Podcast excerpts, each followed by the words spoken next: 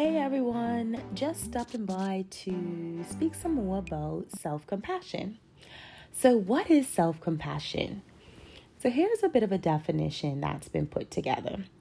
Self compassion is, is offering the same gentleness to yourself that you would a loved one or a really good friend, someone close to you.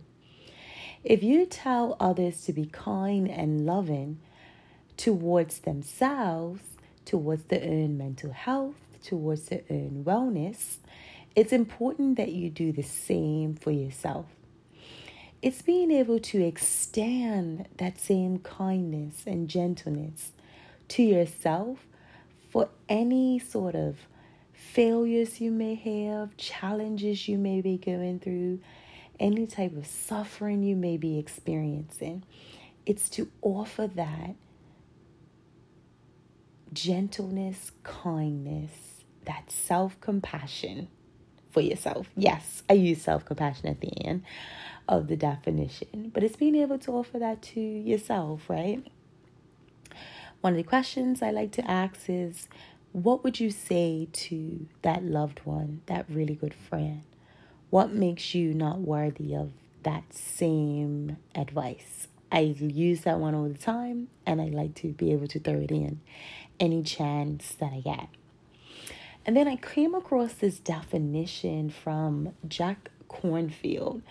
Um, and he says, if your compassion does not include yourself, it is incomplete. And I thought that was so beautiful, right? We can think about others, offer so much to other people, but if it doesn't include ourselves, it's very much so, it's not enough. There's more that we need to be able to add to that. I think self compassion is honestly underrated in so many different ways. Um, and it's not something that I think we talk about enough. And I really wish that we were able to do that some more. So, I'm going to offer one self compassion exercise. Mm, I may do more than one, but I'm going to offer this one as a first one that we can do or that you can do in your own time to start to increase your self compassion, okay? So, one of the things you can do is to write a letter.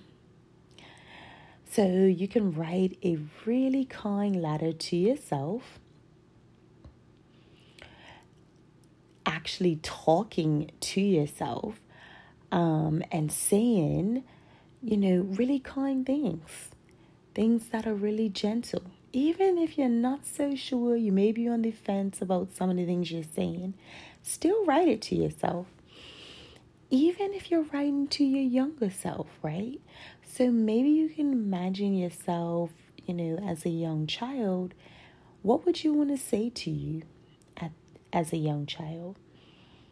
Write a letter to your younger self, right? Being really kind and warm and loving. Another exercise that you can try is one that we have here. Stop being a self bully.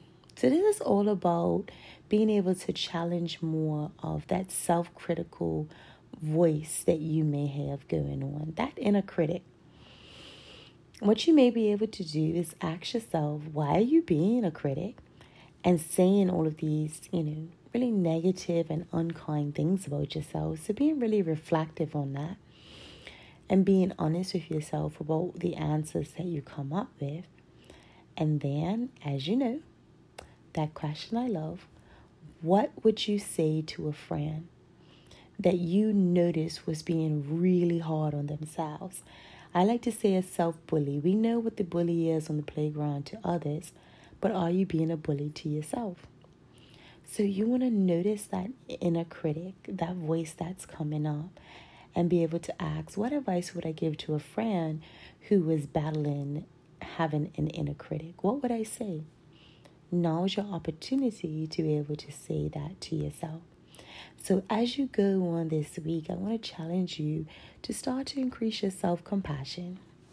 Start to work on this on a daily basis. Thanks for listening in.